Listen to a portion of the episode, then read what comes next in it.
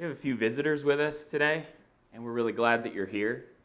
Um, one of the things that I like to do when I'm traveling and, and visiting around is eat in different places. Uh, I like to go, as a policy, I like to try to not eat at a restaurant that we have back home.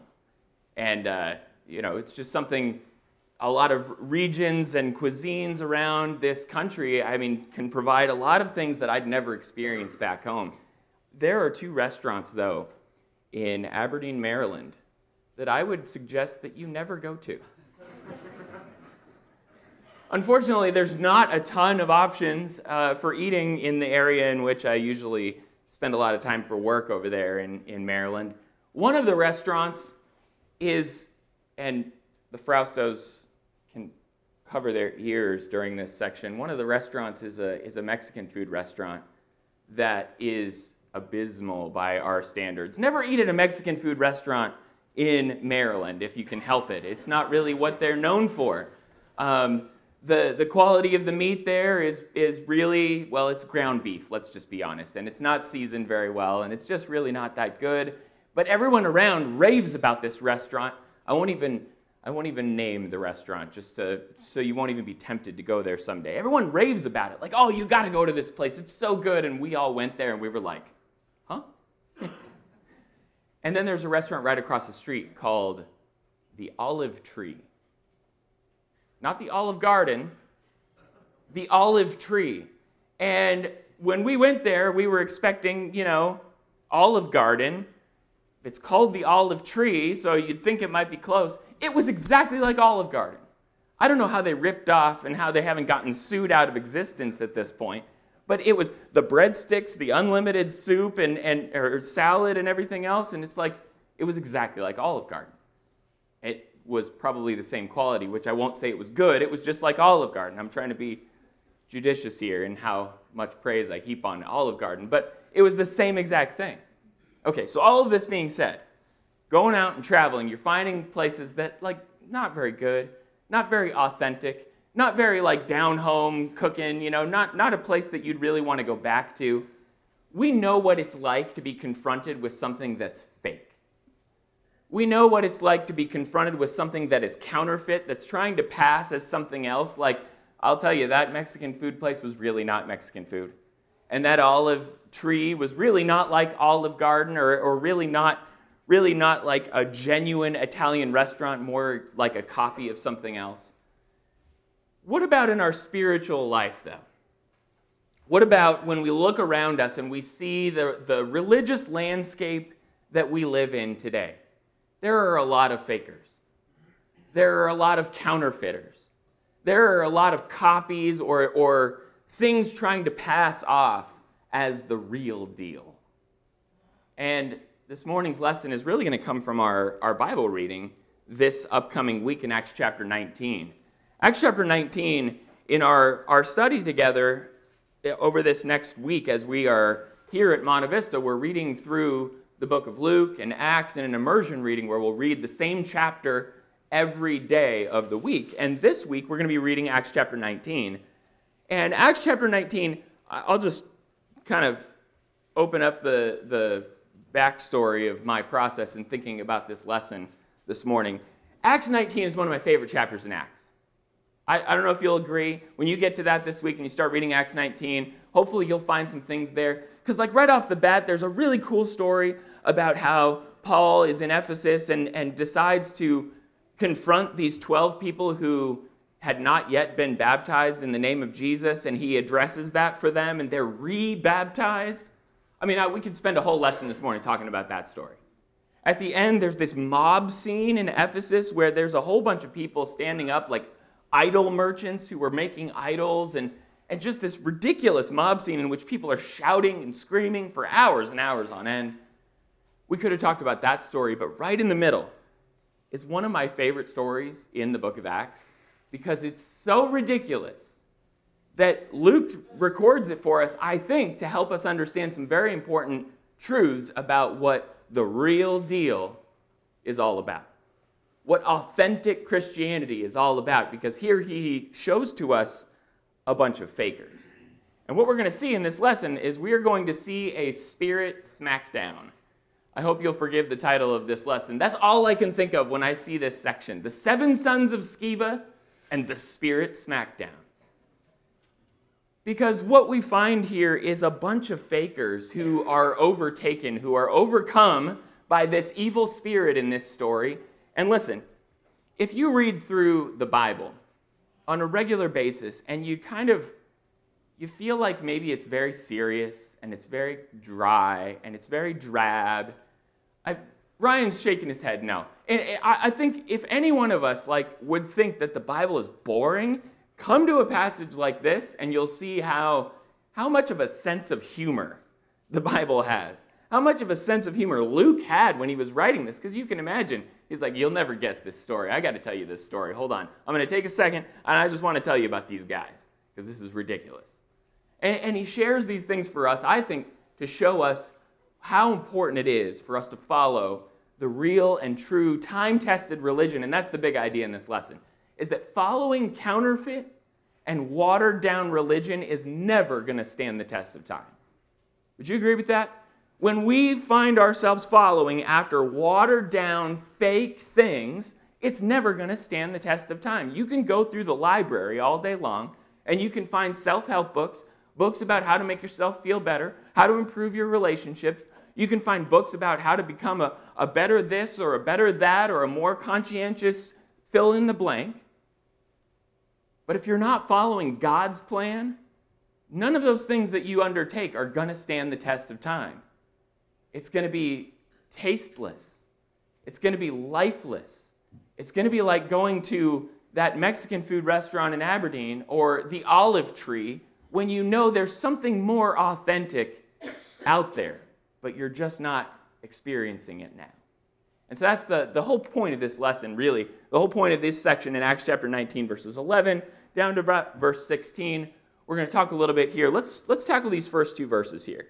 Tackle, uh, no pun intended there. Verse eleven, and God was doing extraordinary miracles by the hands of Paul, so that even handkerchiefs or aprons that had touched his skin were carried away to the sick, and their diseases left them, and the evil spirits came out of them. These first two verses kind of set the stage, so to speak, for the, the scene that's going to happen. What Paul, or sorry, what Paul's doing here is, is the real deal. Does this story at all seem familiar to you? Does this kind of Paul going through and, and walking around, even handkerchiefs and aprons that had touched him were going and carrying off, and they were healing people. Does that, does that ring a bell for you at all? Anywhere else in Scripture? I think Mark chapter five is, is what it reminds me of as Jesus is just kind of walking through the town, right? Walking through the crowds, and who is, who is it that comes up and just, just needs to touch him? Paul is the real deal here. What, what Luke is trying to get us to see is that Paul is not a faker. Paul is not a, a charlatan or a deceiver. Paul is, is experiencing the power of the Holy Spirit here. Paul is filled with the Holy Spirit and is able to do extraordinary miracles. God was doing these things by the hands of Paul. And interestingly enough, that Paul doesn't even need to be there, right? Paul doesn't even need to be present for these miracles to occur. It's just that Paul is able to touch things, and those things that he touched were able to be used in making people well. And evil spirits were coming out of people here. And we see this, we see this importance that Luke is placing in the book of Acts on Paul. And here's why I think this is important for us. In the twenty-first century, as we read the Bible, there are a lot of people today who do not appreciate the Apostle Paul. Still, even today. Are you aware of that? Do you know that? Have you ever talked to anybody in your, in your travels, in your conversations, spiritually speaking, who do not appreciate the Apostle Paul? There are a lot of people. There are a lot of people who don't appreciate Paul for a lot of different reasons. Many of them have to do with how much Paul steps on their comfort levels. Paul, throughout the Bible, speaks a lot about things that make people very uncomfortable. The role of women in worship, the role of, of men in the way that we're supposed to carry ourselves, the way that a husband and a wife relate to each other, all the things that Paul writes, all the, the, the truths that Paul reveals from God to us, a lot of people don't appreciate Paul, and they throw him under the bus. They try to sweep him under the rug. They try to ignore everything that he says. And all throughout Luke, or all throughout Acts, Luke is trying to get us to see that Paul is the real deal. Just like Jesus was the real deal back in his day, God is using Paul to spread the message.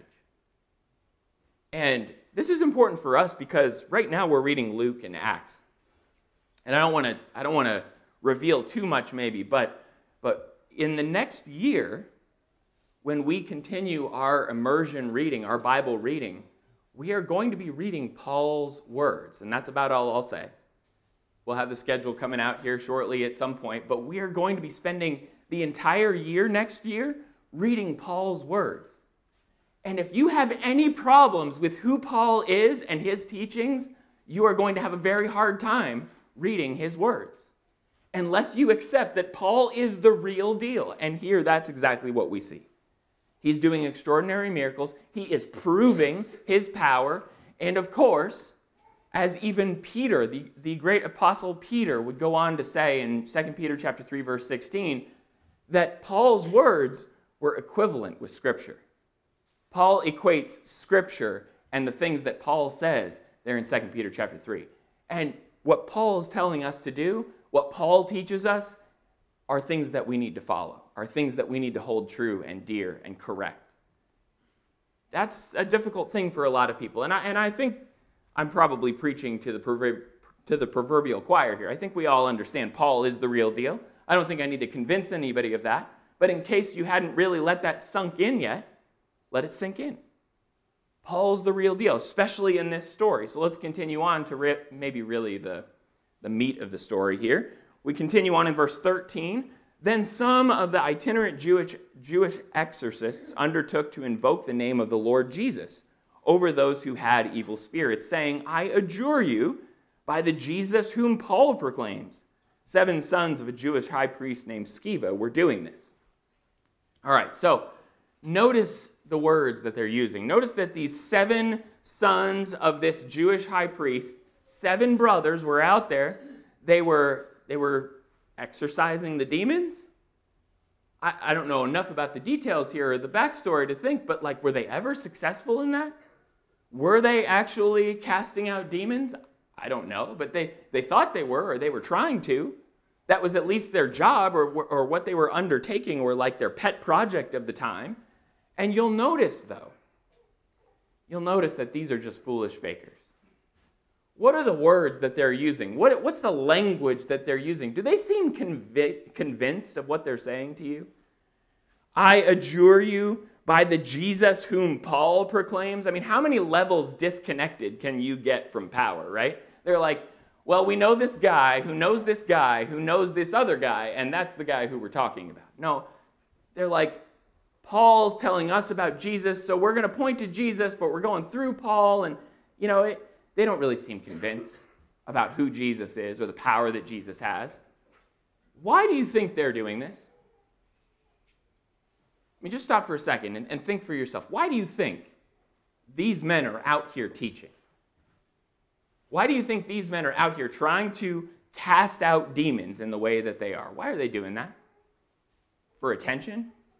Maybe, so that people will look at them and think that they are more important maybe than they really are. Maybe they recognize that they don't actually have the power to do that, but they once heard about Paul, or they once saw how Paul was able to do it, so maybe, maybe they would try to copy him. Maybe like a young entrepreneur sitting in an Olive Garden restaurant looks around and says, I could do this. I could make one of these, and sets up the olive tree. These guys are taking advantage of what they've seen from Paul, what they've seen or heard from Paul. They don't really believe it. They don't really have the substance behind it. But they use the name of Jesus and the name of Paul in order to promote their work. And here's the thing. I think a lot of us need to understand that there are people out in the world who really don't believe what they're teaching. There are a lot of people out in the world who are just foolish fakers, who are more interested in people looking at them and praising them and holding them up on a pedestal. They're more interested in, in being the center of attention than they are about really making a difference in the world. And these people, these seven sons of Sceva, were these kinds of people. They were traveling around trying to make a name for themselves. And there are all kinds of people like that in our world today. There are all kinds of people who write books, who write blogs, who start podcasts, who do all kinds of work, but who really don't believe what they're saying, who really aren't convinced who Jesus is and how he can make a difference in our life today. And we need to be very careful. We always need to be very careful. We always need to be thinking about those who are teaching us, as Paul would go on to say in First Thessalonians. I love this passage in First Thessalonians chapter five. At the very end here in verses twenty and twenty-one, after he said, "Rejoice always, pray without ceasing, give thanks in all circumstances," he says in verse twenty, "Do not despise prophecies." Now, I know we know verse twenty-one really well because we're going to go there in, in just like two seconds. But st- stop right here. What does he say there? Do not despise prophecies. Listen, it would be real easy for us to just say, well, then I'm not listening to anyone. If I can't trust anyone, then I'm then I'm not listening to anyone. If I can't if I can't trust everyone around me, then I'm just gonna I'm just gonna reject everything I hear. Paul makes it very clear. Listen, there are real, true prophecies that you need to accept. So it's not to say that we just reject everything we hear. It's not to say that we just reject everything we read. It is to say, though, in verse twenty-one, we couple that with testing everything. Verse twenty-one, "But test everything. Hold fast to what is good. Abstain from every form of evil." And that includes everything you hear from this pulpit. That includes everything you hear from the, the teachers in our Bible classes. That includes everything you hear from the shepherds of this group. You always test everything. But you're open and willing to receive what's true, what passes the test. And that's, that's so important for us to do, is to test everything. And when we see these seven sons of the Jewish high priest here who are trying to cast out demons, they are about to be tested, as we're going to see in just a second. They're gonna, they're about to be tested in a big way, and they're going to fail the test because they're a bunch of fakers. It doesn't take very much for us to test what people say to see if it is going to stand the test of time. Are people just wanting to, to tickle our ears? Are people wanting to tell us things that make us happy? Here's a, here's a great way, by the way, if you want to if you want to put something to the test. Does it make you feel uncomfortable? Does what someone is telling you, does what someone is teaching make you step out of your comfort zone and do something that's hard or challenging or difficult? I think a lot of times we hear teaching, we hear teachers who come in and they tell us all the things that, oh yeah, oh yeah, I agree with that. Oh, that's what I've always heard. That's what I've always believed. Good job, preacher. Good job, teacher. Good job, elder. Good job, podcast host or whatever. Like, oh yeah. The more you listen to things that you just nod and agree with and and and just fit right in line with making you feel comfortable and happy, you need to be really cautious and careful about those things. Because how did Jesus teach? I mean, you go to the Sermon on the Mount, and one right after another after another phrase and sentence Jesus used just blew up people's lives. Cut off my hand? Cut out my eye? Jesus was not talking in a way that made people comfortable, because he wasn't a faker. He wasn't trying to make people happy. He wasn't trying to please people. He was trying to get them to see the truth. And we need to test everything. And when we see that something passes the test, no matter how uncomfortable it makes us, we need to accept it. We need to follow it.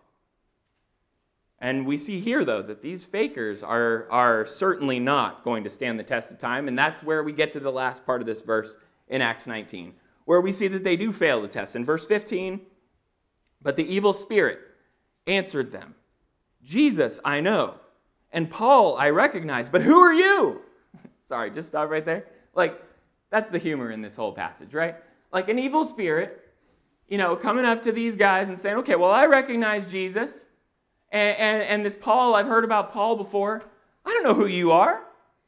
So the evil spirit calls them out. In verse sixteen, then, of course, it continues on. The man in whom the evil spirit leaped on them, mastered all of them, and overpowered them. And if the story couldn't get any worse, so that they fled out of the house naked and wounded. All right. So you think the Bible is not funny. That's pretty funny. That's pretty entertaining that, that this evil spirit knows more about Jesus and knows more about Paul than these guys do. And, oh, by the way, he is more powerful than they are. And overtakes them, boots them out of the house, both wounded and without any clothes. This is a regrettable rumble, for sure. The seven sons of Sceva, I'm sure, did not expect this moment. I'm sure they did not expect to be overtaken by this man who had the evil spirit. I mean, I don't know what they were expecting, because throughout throughout the, the New Testament, throughout the Gospels at least, we've seen plenty of evil spirits who were pretty wild, right? Even the, the legion and the, the man who was basically like breaking chains and running around nude and all kinds of stuff. I mean, just things that you you you were shocked to think about. I don't know what they were expecting to, to be able to do, but it didn't work. And they were booted out of the house. They failed the test. They failed the test. And and quite quite honestly, everything that we experience, everything that we encounter when we start looking around and trying to trying to listen to watered down teaching, when we when we start trying to accept or, or adopt just deceivers out there in the world who are trying to get us to, to do what they want or to think about things that aren't from God's word, we need to be really careful. And when we test those things, when we see that they are not true, we need to run away from them. We need to, we need to remove ourselves from those situations, because those are not helpful for us. Those are not useful for us.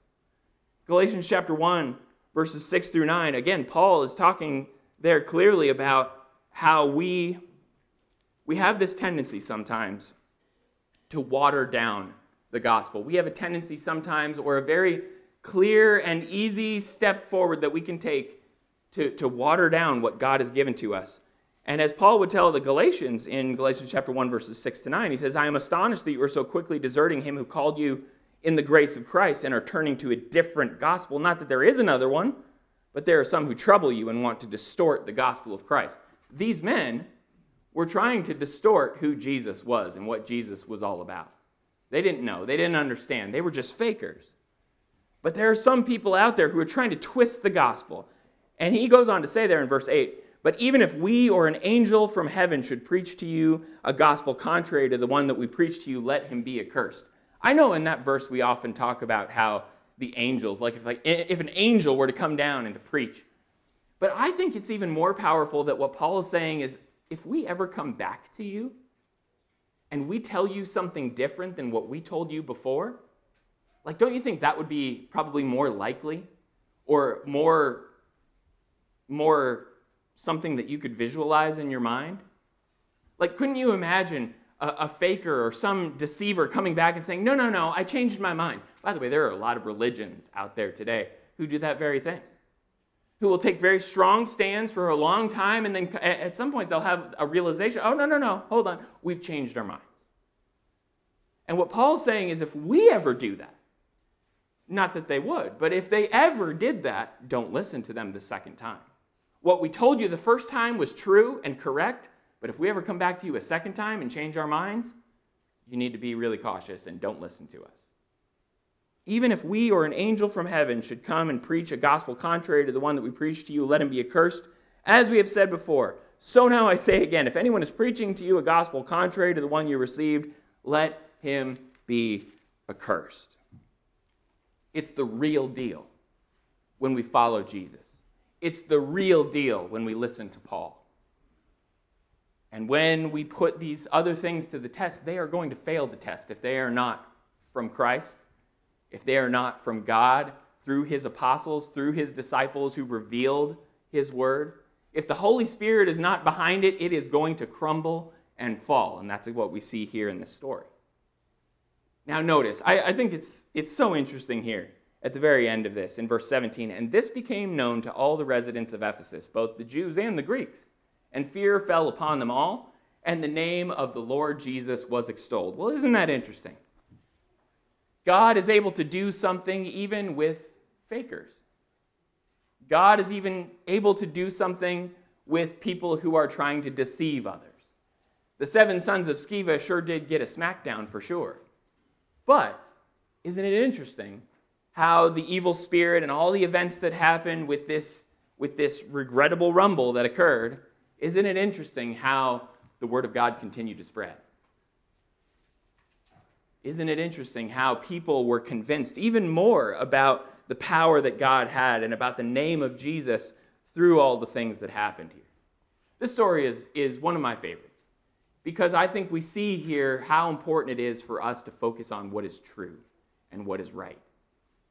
I know that's a, a, a difficult concept in our modern society, right? I know you can go to a lot of different places online and you can find out people who are telling you quote-unquote true things. But you need to test it. I need to test it. We all need to test it to make sure that what we're following is true and real and correct. And you can put those things to the test. You can put those things to the test by comparing them with what the Bible says. If you don't find it here in this book, then you're not finding it in truth. You're not finding it to be lasting and real. And as we continue on in our reading plan, I think hopefully we're going to see that the words of Paul are worth our consideration. Paul was the real deal. Jesus, of course, was the real deal. These, these writings, these teachings help our lives. They, they enrich our lives. They give us direction. They help us be more like Christ every day. And if you're not like Christ, if you're not then living a life that is focused on following Jesus, then you're not on the right path. As Paul talked about in there in Galatians chapter one, you need to follow the pure and simple gospel of Jesus Christ. And if you've not done that yet this morning, if you've not given your life to the Lord, we'd love to help you start that journey. We'd love to help you continue on in a life of faithfulness if you're willing to start that today. Because it's not just going down into the waters of baptism where then everything's taken care of and, and you're off on your own. No, you're added to the church. I think this is a part of, of the gospel that, that maybe we miss talking about sometimes. But when you're, when you repent of your sins, when you confess the name of the Lord Jesus before men, when you're baptized for the remission of your sins, you are added to the church. And that means you're one of us. That means you're a part of our group. That means you are able to receive the blessing and benefit of brothers and sisters who love you and care about you and who want only your best. The church is the real deal. Jesus Christ is the real deal. And if you're willing to give your life to the Lord today, then we'd love to help you start that journey. Please come as we stand and sing.